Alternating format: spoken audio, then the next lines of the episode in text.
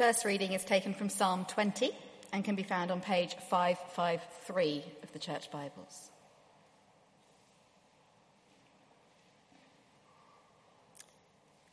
Psalm 20. May the Lord answer you when you are in distress. May the name of the God of Jacob protect you. May he send you help from the sanctuary and grant you support from Zion. May he remember all your sacrifices and accept your burnt offerings. May he give you the desire of your heart and make all your plans succeed. May we shout for joy over your victory and lift up our banners in the name of our God. May the Lord grant all your requests. Now, this I know the Lord gives victory to his anointed. He answers him from his heavenly sanctuary with the victorious power of his right hand. Some trust in chariots and some in horses, but we trust in the name of the Lord our God. They are brought to their knees and fall, but we rise up and stand firm.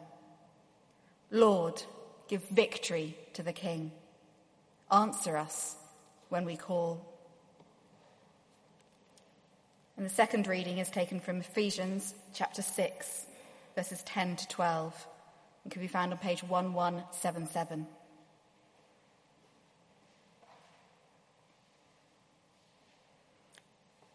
Ephesians chapter 6. Finally, be strong in the Lord and in his mighty power. Put on the full armour of God so that you can take your stand against the devil's schemes. For our struggle is not against flesh and blood, but against the rulers, against the authorities, against the powers of this dark world, and against the spiritual forces of evil in the heavenly realms. This is the word of the Lord.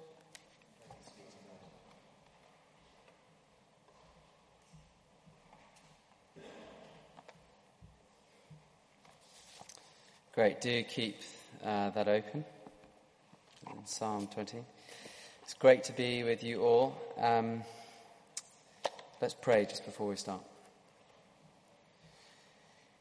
Thank you, Lord, that your word is living and active and it never returns empty. It achieves the purpose for which it's sent. And I pray that tonight you'd speak to us and nourish us with your word.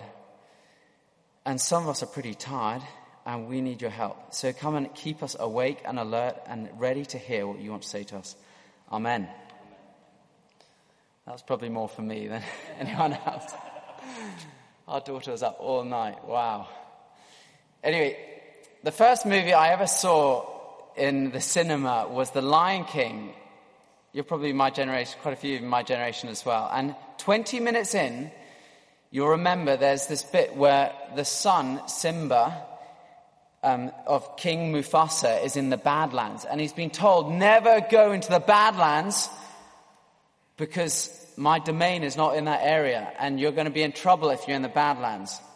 It's ruled by evil Uncle Scar and his hyenas. Anyway, Simba is in the Badlands, and he's been cornered by the hyenas. And they're stepping closer, and they're hungry. They want their lunch, and they're going to rip poor little Simba limb from limb and they mock him. They go, Here, kitty, kitty, kid. My heart is pounding. I'm a little six year old. Oh my goodness, what's going to happen to Simba?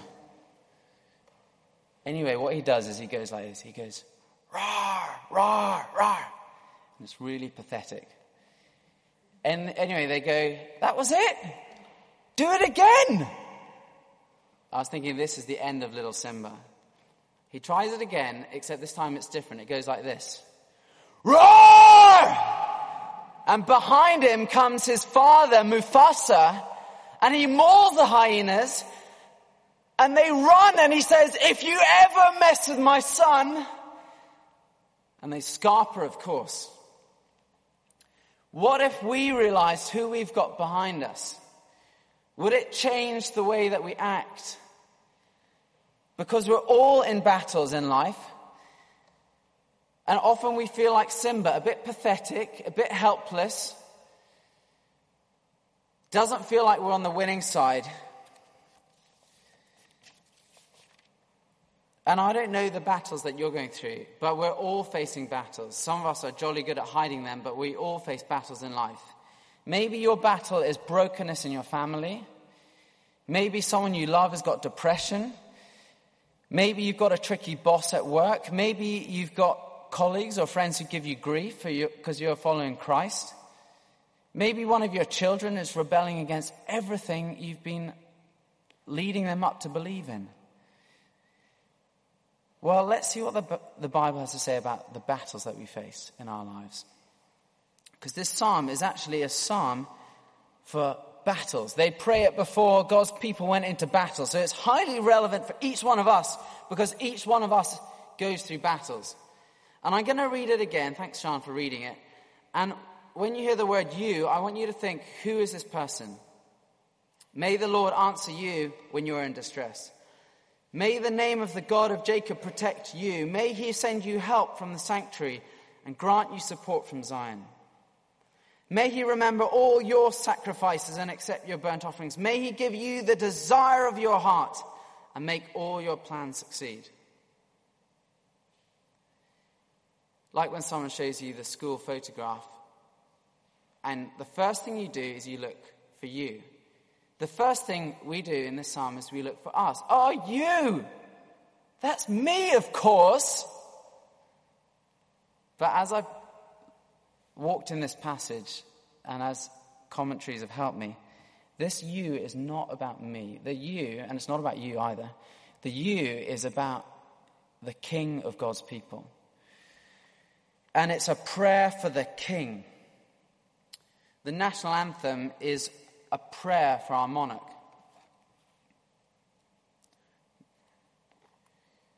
God save our gracious Queen. Long live our noble Queen. God save the Queen. Send her victorious, happy and glorious, long to reign over us. God save the Queen.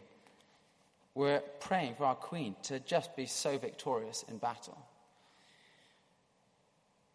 And this is a prayer for our heavenly monarch.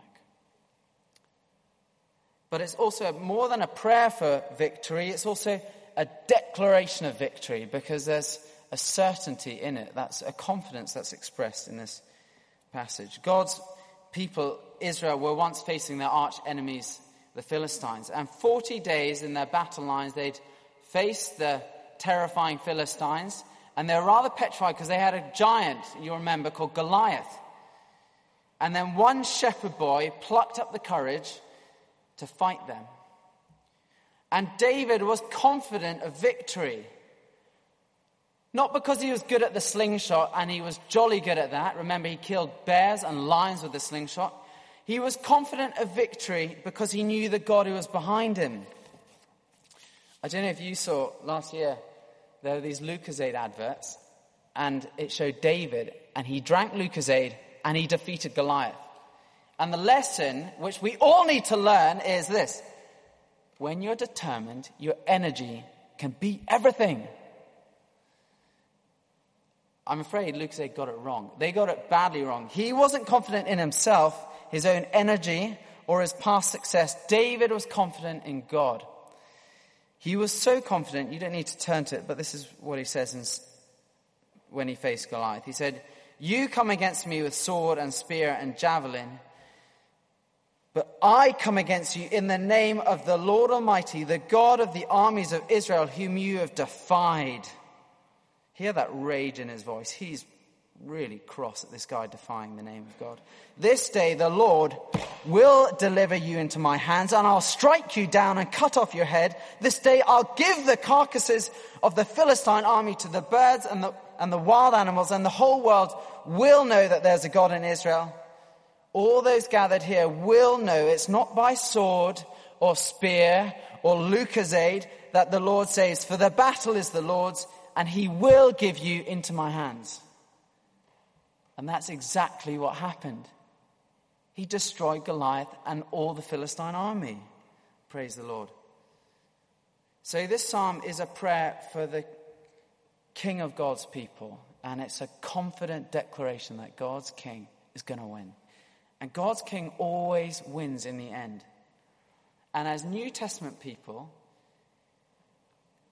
as the New Testament people of God, our king is Jesus. And this psalm reminds us that Jesus always wins in the end. And there's two things, if you want to take them down in your note, notice. There's two things that show us in this passage why he's going to win in the end. And the first is from verse 2 his help. Because of where Jesus' help comes from. May he send you help from the sanctuary and grant you support from Zion. That's where God dwells. Jesus is going to win because he's got heaven's throne room behind him. There's no doubt about the outcome when you've got heaven's throne room behind you. He's got legions and battalions and regiments, hosts of angel armies behind him. Not to mention verse 6 the victorious power of his right hand. Jesus is going to win when you've got that power behind you. I was watching D Day documentaries the other month, and in World War II, after they got a beachhead, just after the Normandy landings, the Allied forces, if they faced opposition from the Nazis, they got on the phone or the radio and they call up Bomber Command and they say, The Nazis are here. And annihilate them. So the bombers came in. The RAF had overwhelming air superiority. They come in and they'd obliterate the Nazis. And then the ground troops could move forward. The resistance had gone. Jesus has all might and all power from behind him, so he's always going to win. It's like Simba. He had Mufasa behind him. He was always going to beat those mangy hyenas. So he's going to win because of his help. He's also going to win because of his heart. Read with me verse 3. May he remember all your sacrifices and accept your burnt offerings. In other words, may God remember the king's, remember it's not about you, the king's sacrifices and burnt offerings.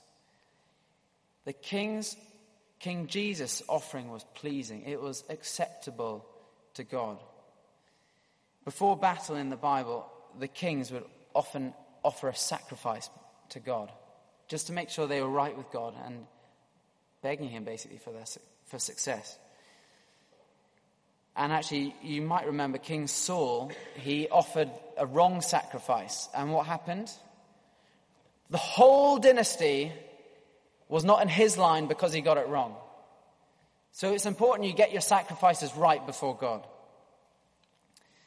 King Jesus offered his whole life perfectly before God and therefore he's going to win. His life was conducted in the most perfect way. Never, never screwed it up. No thought was out of line.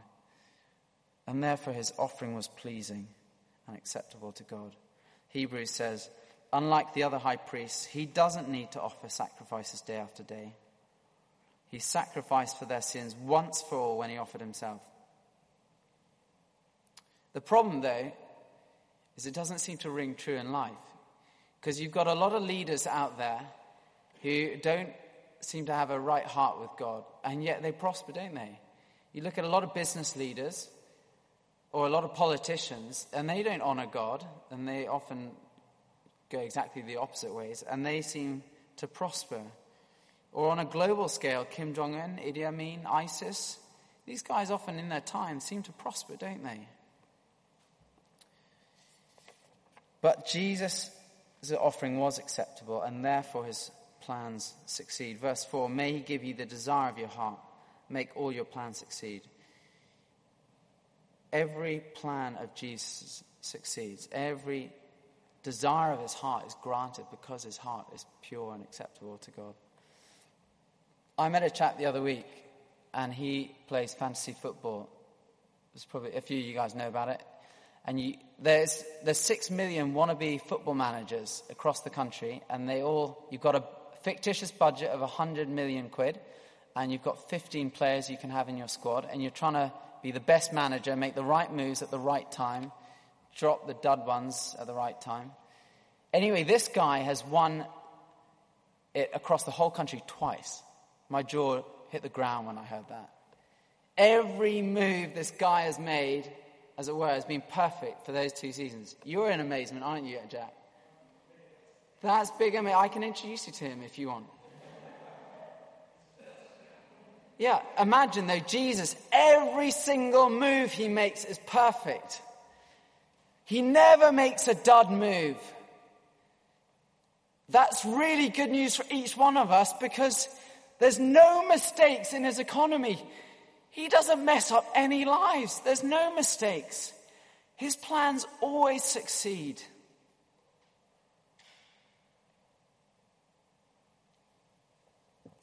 And because of that, we can be overwhelmingly confident of victory. Verse 5. May we shout for joy over your victory and lift up our banners in the name of our God. The old NIV, the one I was working off, said, We will shout for joy. There's just a total confidence. Jesus, God's King, is, is going to win. We will shout for joy when you're victorious. Sometimes, however, confidence is poorly placed, isn't it? Lucozade got it wrong. They thought his confidence was in himself. And England, the rugby team, they got it wrong in 2011. They, in the Six Nations, you've got five games to play. And after four games, a video was leaked. And it had the team running around the place. And then the strapline at the bottom was Grand Slam champions. Because they won the first four games. But they weren't Grand Slam champions yet. They had one more game to play. So it was a bit silly to leak that video.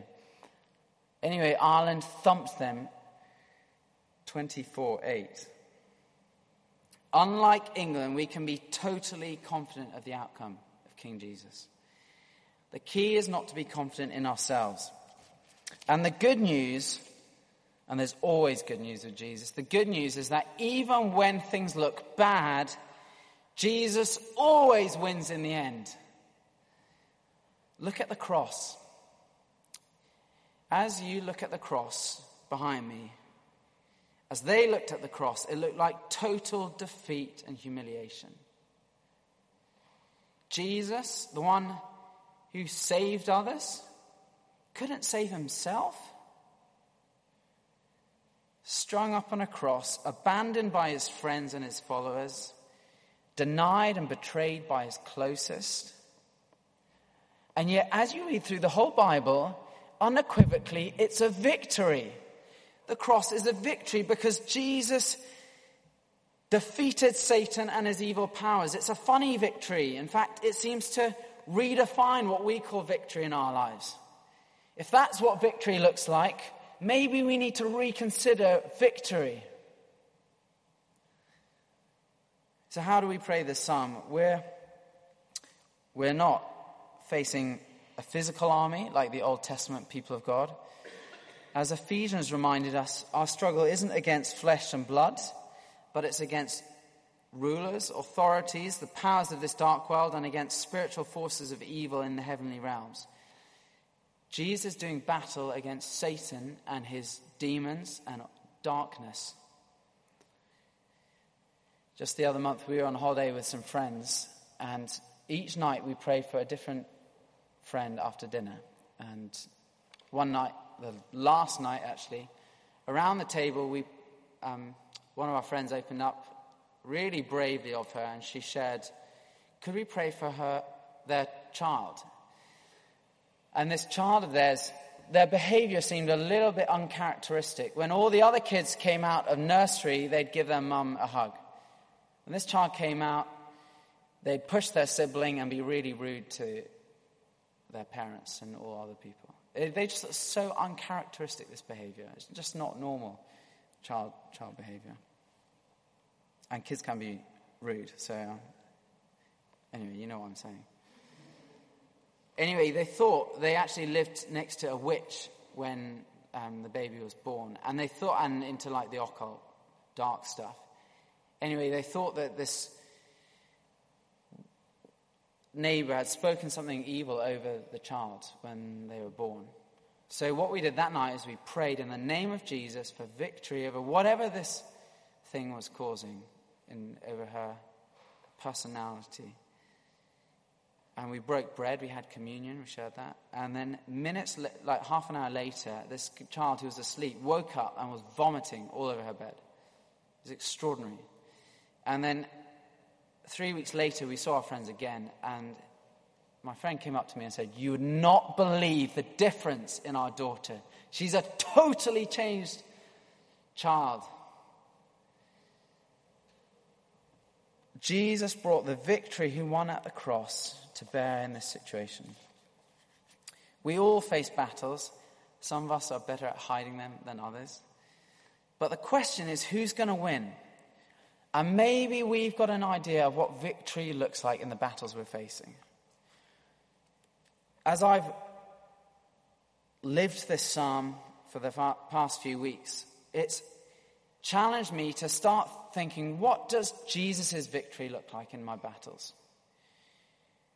Not what does my victory look like, because I can jolly well tell you what my victory would look like. But what does Jesus' victory look like in my battles? If your family's going through brokenness, maybe victory looks like that situation being resolved.